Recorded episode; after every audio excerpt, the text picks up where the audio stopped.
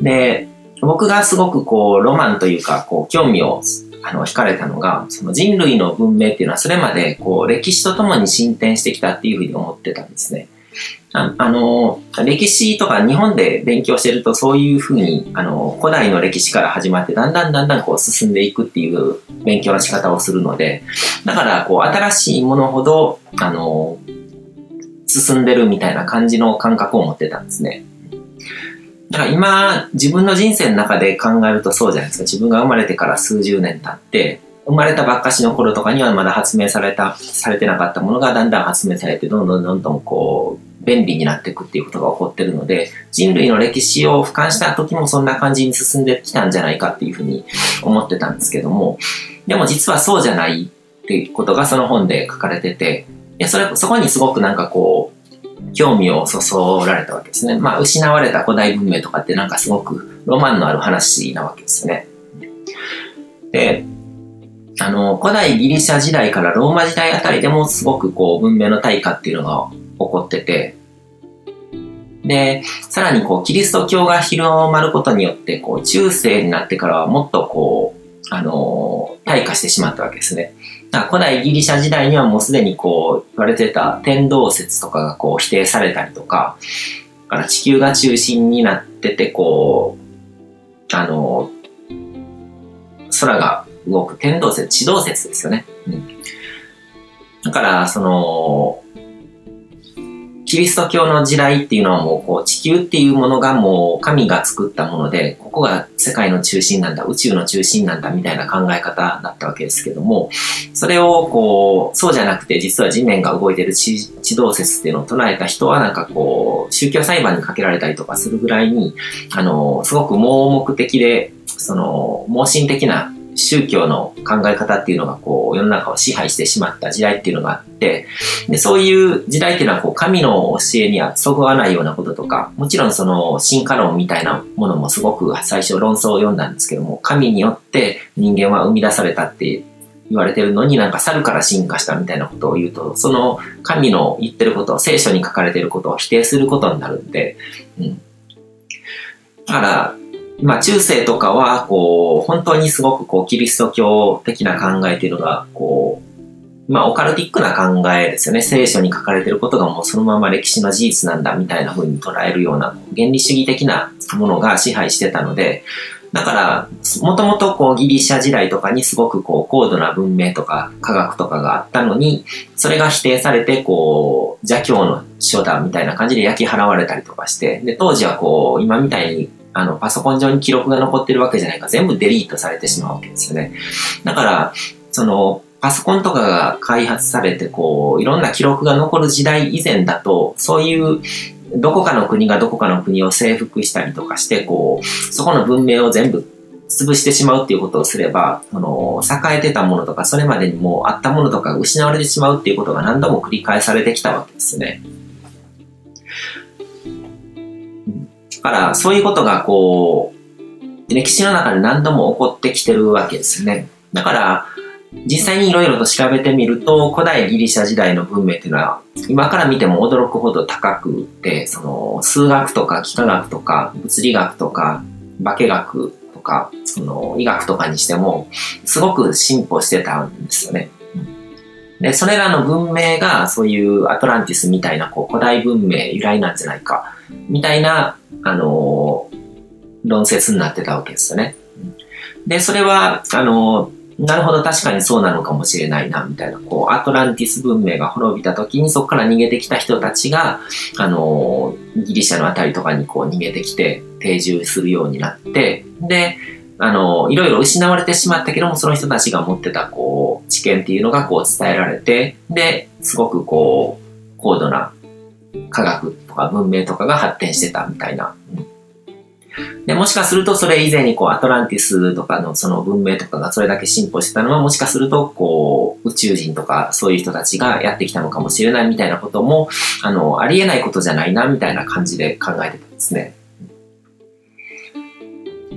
で、そのプラトンの記述とはこうあの、場所関係が違うんですけど、プラトンが言ってたのは大西洋のあたりとかっていうふうにあの言ってたのが、その、実は南極大陸こそがアトランティスだったんじゃないかみたいな説がその本の中ではあの展開されてたわけですね。ピリレイスの地図っていうの中にこう南極大陸が描かれてて、で、それはその南極大陸にアトランティスがあった頃に書かれた地図なんじゃないかみたいな論説ですね。で、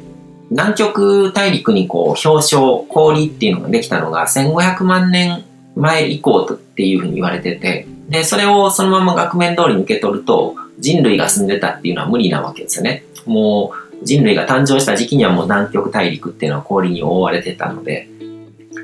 でもそのまあ、この辺って結構複合技みたいなところもあるんですけども、僕がノストラダムス系の終末論にハマるきっかけになったのが、あの、ザ・ラスト・デイっていう本があって、同じ、あの、後藤弁さんが書いた本なんですけども、その本の中でポールシフトっていう言葉が出てきてたんですね。で、これも結構そのオカルト論者の人たちの間では結構、あの、人気があるというか、こう、有名なものみたいなんですけども、あの、地軸が動くって、あの、地球規模の変動ですね。だから今、北極と南極になってる場所っていうのは、もともとそうだったわけじゃなくて、これまでの地球の歴史の中で、あの、地軸が別の場所にあった、北極とか南極にあたる場所が別のとこにあったっていうことがあって、何度かこう変わってきたんだっていう、そういう考え方があるんですね。そういう説が。うん。だから、その、昔はこう北極と南極の位置が違って別のところで回ってたってことは、南極大陸は別にこう、極地になくて、その、温暖な場所にあったってことですよね。で、そのラストデイっていうのでも、その、実はこう人類の滅亡の日っていうのはそういうポールシストが起こる日なんじゃないかっていうことが言われてて、で、ポールシストが起こるとどんなことが起こるかみたいなことをいろいろとこう、あの、それっぽく書かれてたんですね。だから地域が変わるから、今南極にある氷とかが溶けて、で、それが大津波、もう海の水を増やして大津波になって、こう、各地の土地を、あの、都市をな、あの、流し去ってしまうみたいな感じのことがあったんですけども、ことが書かれてたんですけども、で、そのイメージがもともと入ってて、で、この本を読んだので、あ、これってこう、ポールシフトみたいなことが起こって、もともとこう、温暖な場所にあった南極大陸が、その、ポールシフトみたいなことが起こったりとかすると、その、もともと南極だったところにあった氷とかが溶けて、大津波がやってきて、で、一夜にして大陸が沈んでしまうみたいなことが起こっても不思議じゃないなっていうふうになんか中途半端にこう科学的に自分の中で繋がっちゃったんですね。うん、で、その、南極大陸にあった超文明都市みたいなものがこう海に飲み込まれて、で、その後そこが南極になって氷に閉ざされたっていうことが起こっても不思議じゃないのかなっていうふうに思っちゃったわけですね。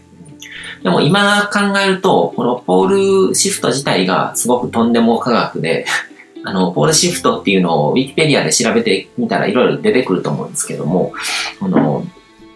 若き日の僕は、あの、あってもおかしないみたいに思っちゃってたわけですね。で、まあ、恥ずかしい過去でもあるんですけども、その、よくよく考えたら、こう、地軸が変わるぐらいの大きなインパクト、地球規模の変動があったら、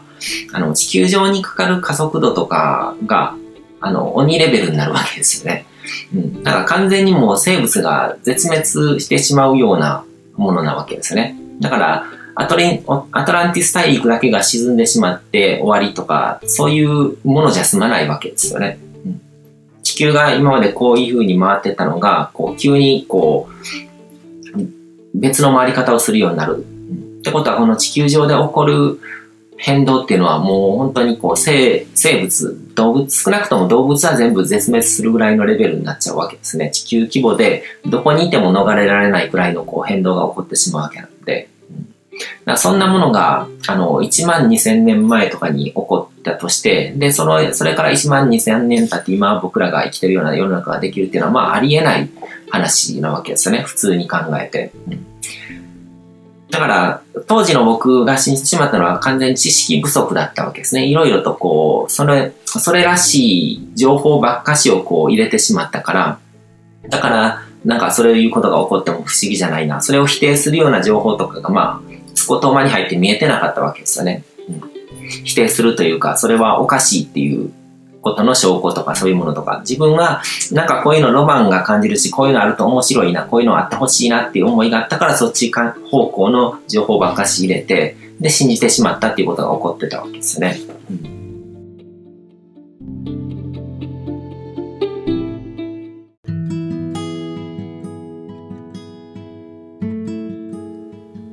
今回も最後まで聞いていただいてどうもありがとうございます。チャンネルの説明ページの方に僕が提供している悟り式コーチングの最初の2ヶ月分を無料で受講できる案内があります。ゴール設定とアファメーションについて詳しく解説してるんですけども、僕自身もこれらのことを本格的に取り組み始めて、で、それで大きく人生を変えたという経験があるので、あの、まだ受講したことがない方であったりとか、このタイミングでピンとくる方はぜひ登録して体験してみてください。また、僕がどんな人間なのかを簡単に知ってもらえる2分ほどで読める会員プロフィールのリンクも貼ってます。僕自身がインターネットを通じた出会いによって自分の人生を大きく変えたので、この出会いがあなたの人生を変える良いものになることを願ってます。では、また次の放送でお会いしましょう。